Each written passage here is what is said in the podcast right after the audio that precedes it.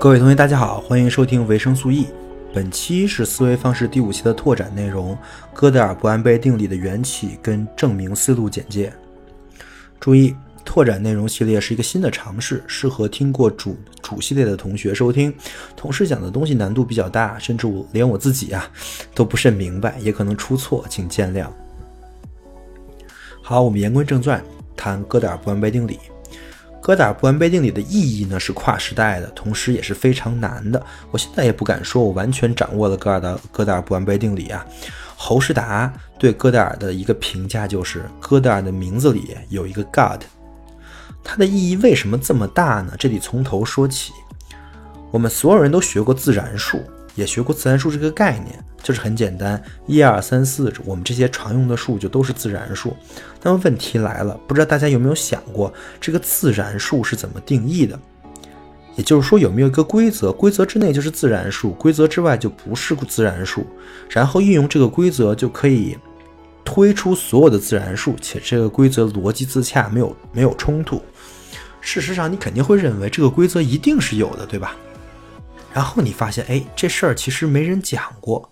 我们一直在用自然数，但是自然数到底怎么变成的自然数？到底是怎么推出的所有自然数？其实老师没有讲。也就是说，自然数的公理系统老师没有讲。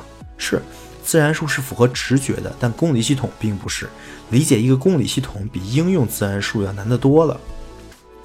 知乎上就有一个笑话是挺逗的，就是。在小在小学的时候啊，对于一个小学生而言，你想知道什么是自然数呢？你首先得学的是皮亚诺算术公理。对，接下来我们就介绍皮亚诺算术公理啊。这个公理是十九世纪才由皮亚诺定义的，也就是说，在十九世纪之前呢，数字根本就没有一个完整的公理体系，所以这个是一个很伟大的创举啊。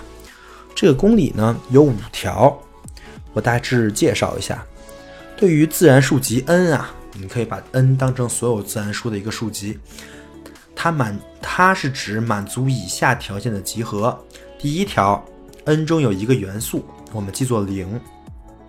第二条，n 中的每一个元素都能在 n 中找到一个元素作为它的后继者，就是我们定义的递归呀。第三条，零不是任何元素的后继者。第四条，不同元素有不同的后继者。第五条，也就是归纳公理：n 自然数集中的 n 的任何一个子集 m，如果零属于 m，且只要 x 在 m 中，就能推出 x 的后继者也在 m 中，那么 m 就等于 n。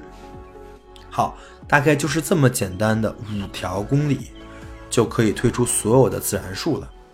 大概听一下，其实它就是定义了，首先是零啊，就是自然数的第一个数，然后它定义了一个递归，什么是递归以及递归的规则，然后就完了。听上去很简单，对吧？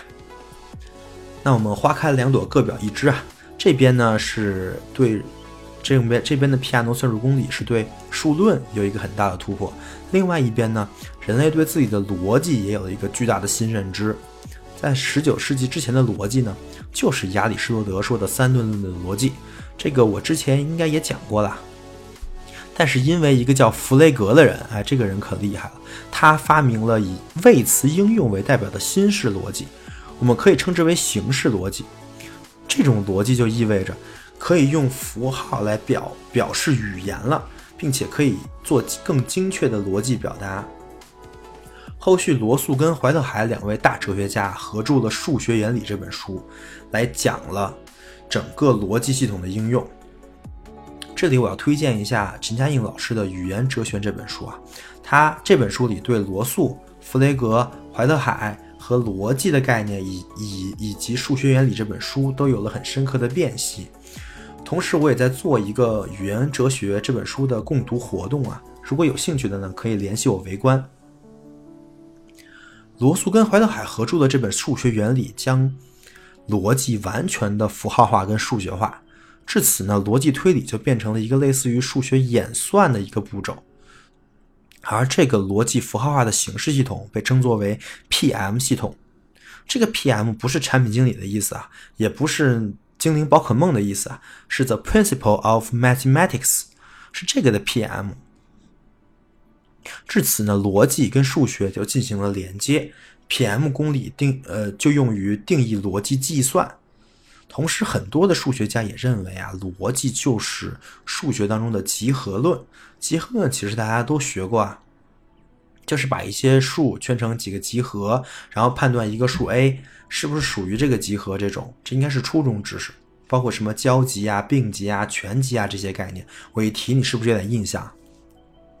这个集合论也是在十九世纪被标准化、公理化的。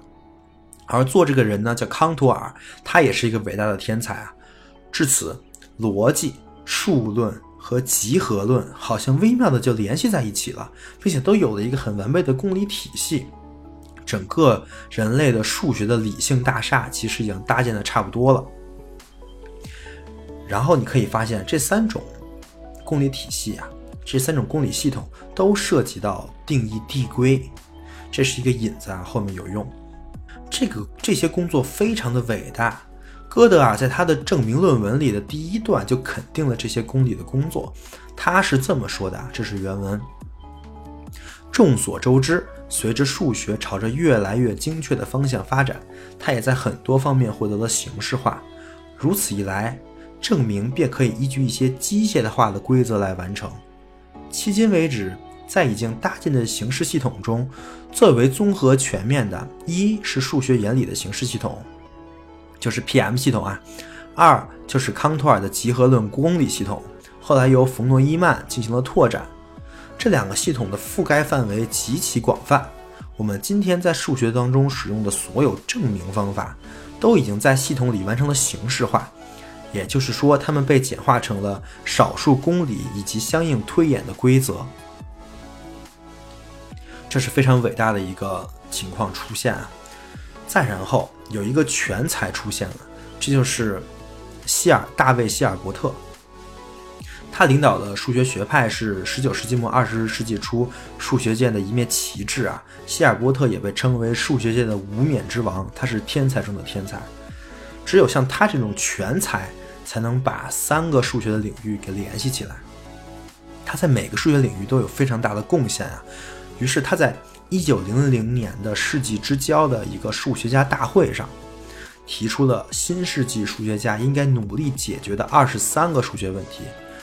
这二十三个数学问题被认为是二十世纪数学的制高点，对这些数学问题的研究也有力地推动了二十世纪数学的发展，对整个世界产生了非常深远的影响。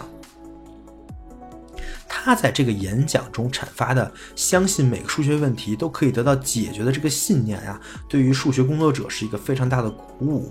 他是这么说的：在我们中间，常常听到这样的呼声：有一个数学难题，去找到它的答案。你能通过纯思维找到它，因为在数学中没有不可知。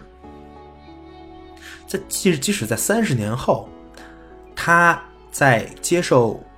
格尼斯堡荣誉市民的讲演之中啊，他也再次驳斥了人们信奉的一些不可知论的观点。他再次满怀信心地宣称：“我们必须知道，我们必将知道。”这句话写在了希尔伯特的墓志铭上。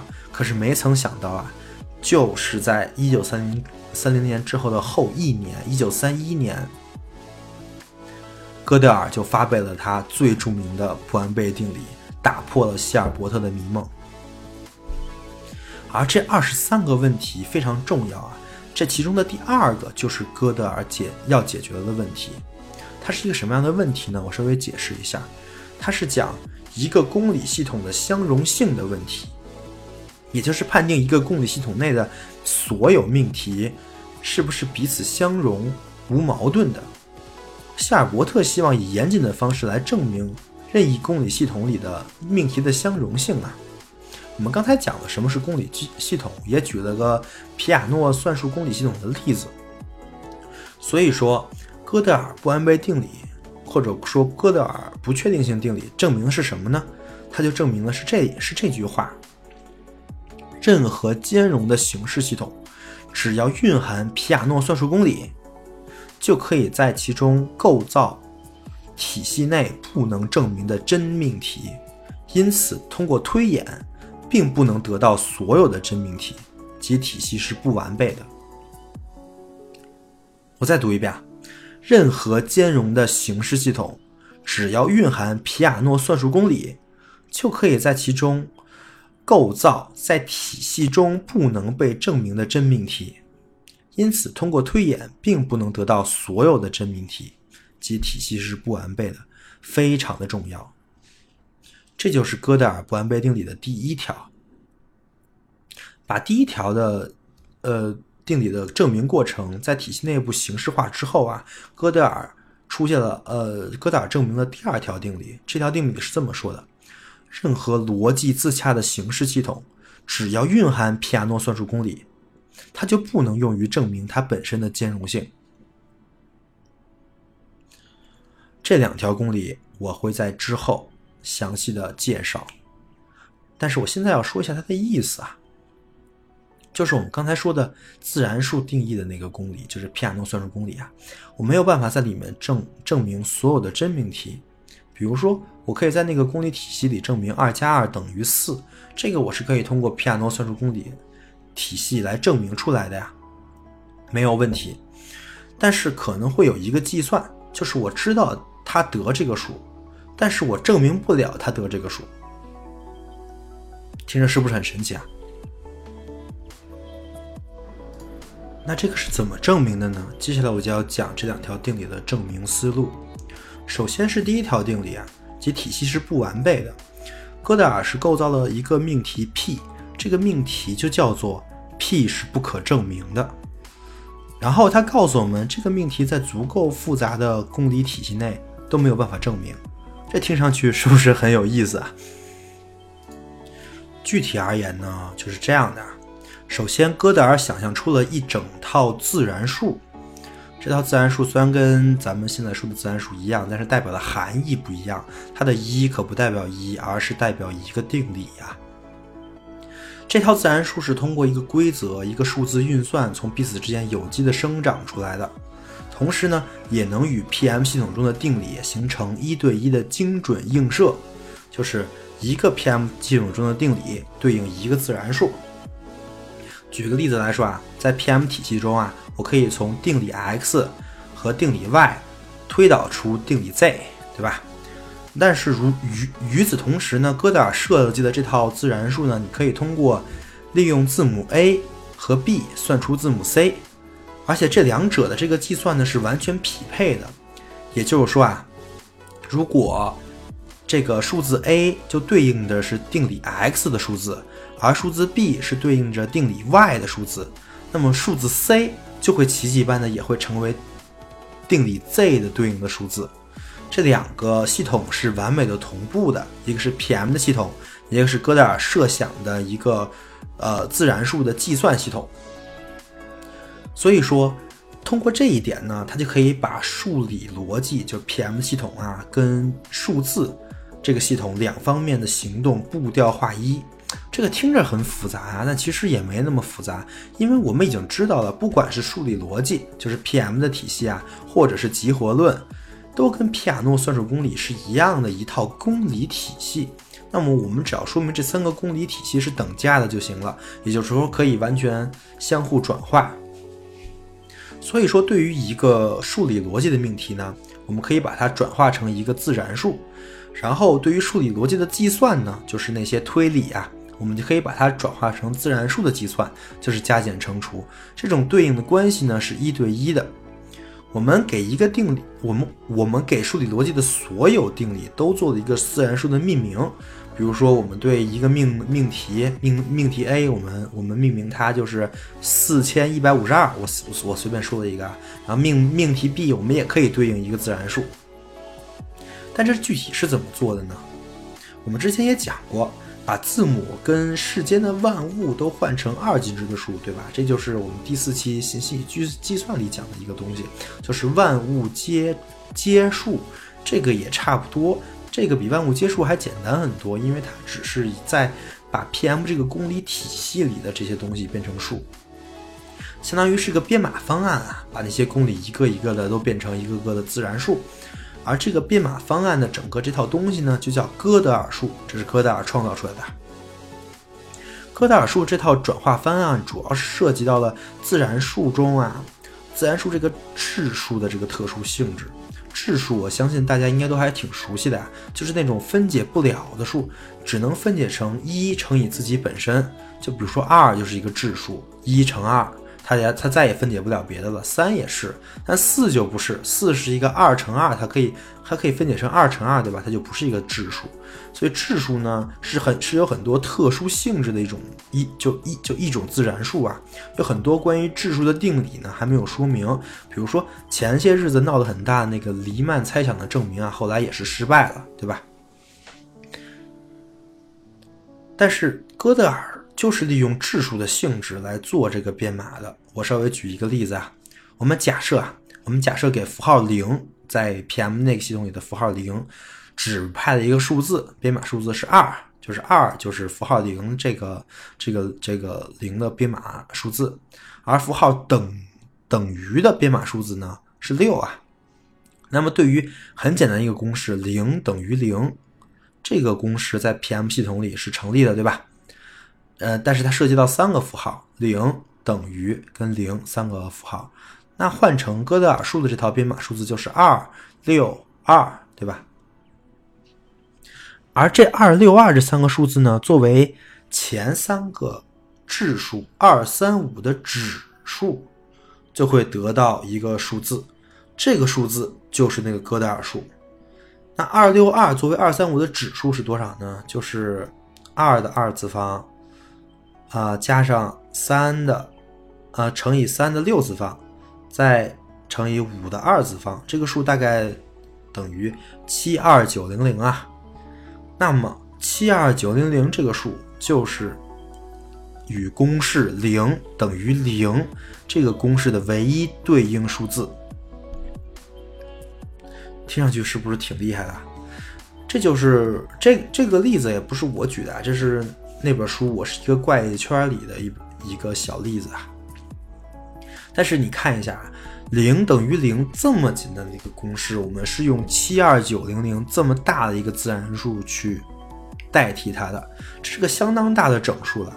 所以你不难想象，如果是一个稍微复杂的一些，呃，怎么说呢，就是以一些证明吧，或者一或者一些定理，那么它对应的整数可能是个天文数字啊。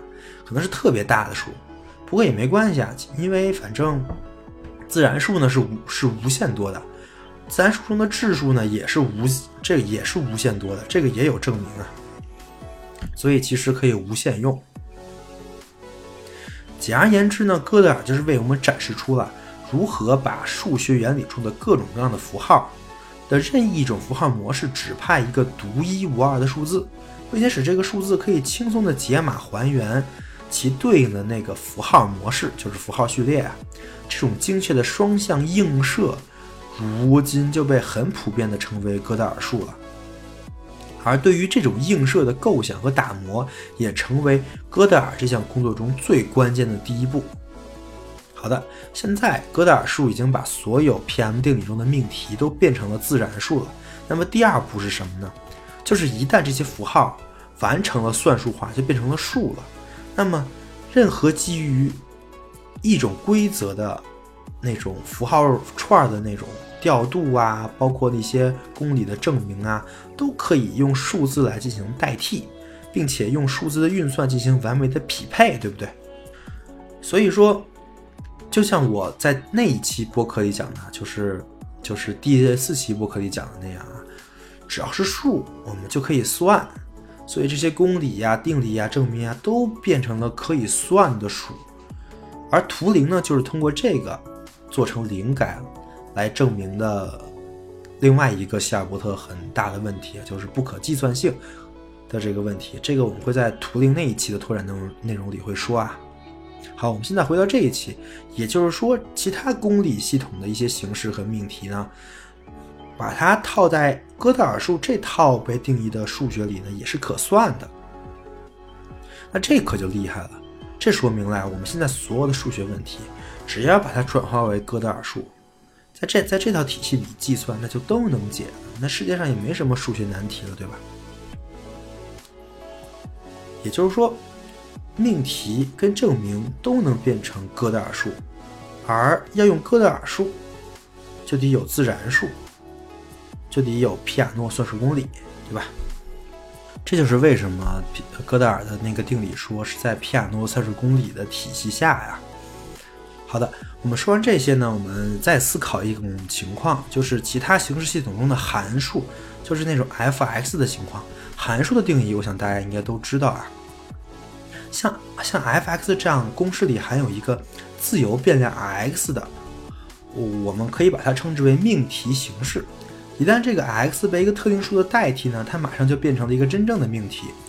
于是它要么是在这个系统中是可证明的，要么就不是可证明的。命题的形式自身并不是命题，所以不能被证明，也不能被否证。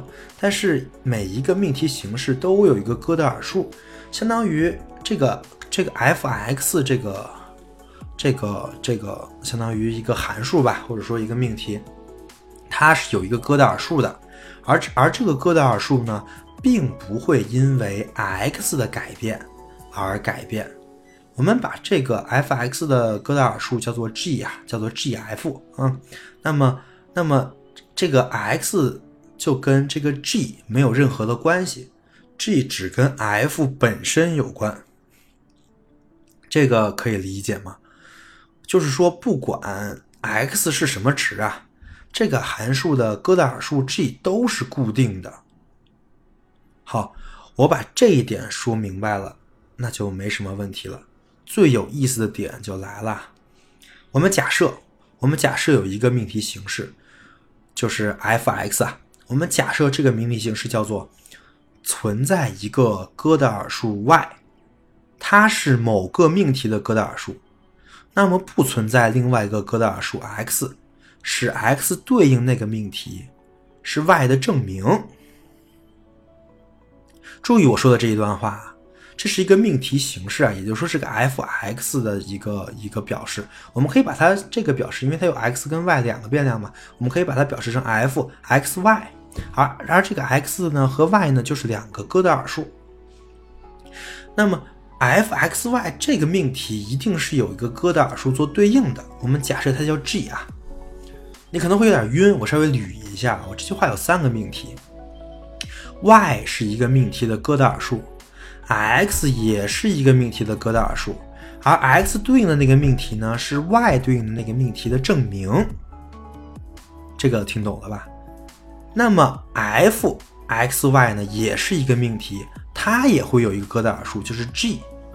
OK，捋顺了。那么问题就来了，这个 g 肯定是一个定值，对吧？相当于它是一个定的，因为 f 因为 x 因因为 f 这个命题它不受 x 跟 y 的影响，它是一个独立的命题，它 f f 这个命题它不会因为 x y 的改变而改变 g，这个我刚才讲过了。然后如果这个 g 等于 y 了，因为 y 是个哥德尔数嘛，对吧？那如果说这个 g 恰巧就等于 y 了。那会怎么样呢？哎，你会发现这个命题 f 你就没办法证明了。你想，如果说 g 等于 y，那么 f 这个命题就变成了 g 是一个命题的哥德尔数，这个命题是 f 啊，x 也是一个命题的哥德尔数，x 对应的命题呢是 f 的证明。我再我再说一遍啊，g 是一个命题的哥德尔数，f 呢？是那个命题，而 x 呢也是一个命题的哥德尔数，x 对应的命题呢是 f 的证明。完了，你会发现它循环了，对吧？所以说这个命题 f 你永远没办法证明。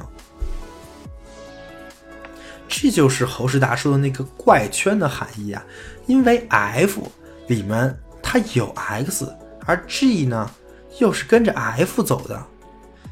但 g 本来应该跟 x 完全没有关系，但是现在如果说有一种特殊情况，那 g 就跟 x 有关系了，这就是自我指涉的这个现象。而哥德尔他做的是什么呢？他就是把自我指涉的这个现象，用非常严谨的数学语言跟数学定理来进行了复现。他就用这个方式来证明了第一定理的结论，就是在一个公理体系中，我们确实是有不能证明的真命题的。好的，那么有了第一定理的结论呢，我们很容易推出第二定理，就是任何逻辑自洽的形式系统里，只要蕴含皮亚诺算术公理，那么它就不能用于证明它本身的兼容性。这个定理是这么证明的。我们刚才构造了一个不确定性的命题呀，叫不可证明的 y，对吧？那我们如果用 p 来代表上面那个不可呃不确定的命题，而且我们假设系统兼容性里可以在系统内部证明，就是我们可以通过系统自己证明自己系统是兼容的。那我们已经看到了，如果系统是精明的，那么 p 呢是不可自证的。我们刚才证明过了，对吧？这个证明过程呢，可以在系统内部形式化，所以命题 P，所所所以命题 P 是不可证明的。这个这个命题是可以在系统里证明的，但是这个命题其实就等价于 P 自己，对吧？所以说我就可以推出 P 就可以在这个系统里证明。完了又矛盾了，这个矛盾就说明整个的这个公理体系。它是不可能自身证明自己的兼容性的，这就是哥德尔不完备定理的整体证明思路啊，确实有点绕，但是非常的重要，因为这个定理可能是我们理解自身理性边界的最重要的一个定理了。但是你可能会说啊，这是一个很极端的情况，而且是很刻意构造的一种不可证明的命题的情况。那是其实真正应用的数学系统里应该不会有这种命题，对吧？但是不是？我举个例子啊，你也可以百度一下，叫帕里斯哈林顿定理。帕里斯哈林顿定理就是发现了一个很简单的命题呀，其实是一个很基本的排列组合的问题。但是因为哥德尔不完备定理的证明，这个排列组合的问题就没有答案，也证明不了它有答案。而帕里斯哈林顿定理真的使数学家们开始真正思考了哥德尔不完备定理的影响，而当代数学呢，越来越多的证，越来越多的命题证明了自身就是哥德尔不完备定理的特殊情况是不可证明的。这种情况越来越多啊，我们越来越能感受到自己的理性边界。